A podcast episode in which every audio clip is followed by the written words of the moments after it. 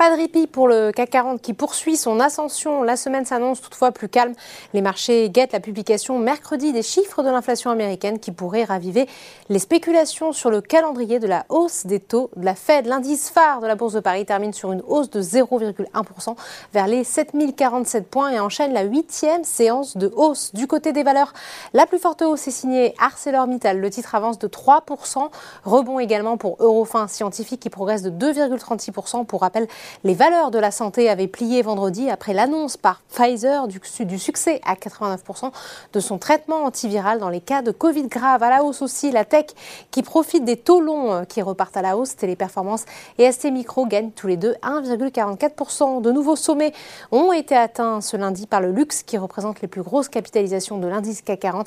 Hermès gagne 0,51% et s'échange 1466 euros. À l'inverse, le marché sanctionne lourdement Bouygues retenu par Engie pour reprendre sa filiale Equance sur la base d'une valorisation de 7,1 milliards d'euros dette incluse, un chiffre au-dessus des niveaux initialement évoqués allant de 5 à 6 milliards d'euros, souligne Odo BHF. Le titre perd 5,82%.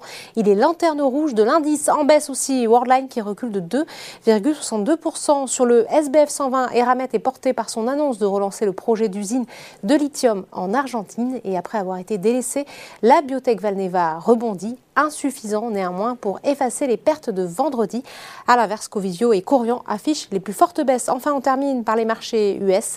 L'adoption définitive par le Congrès américain d'un plan d'infrastructure de 1000 milliards de dollars dope le secteur industriel. Au moment de la clôture parisienne, les trois indices de la Bourse de New York évoluaient dans le vert. Voilà, c'est tout pour ce soir. N'oubliez pas, toute l'actualité économique et financière est sur Boursorama.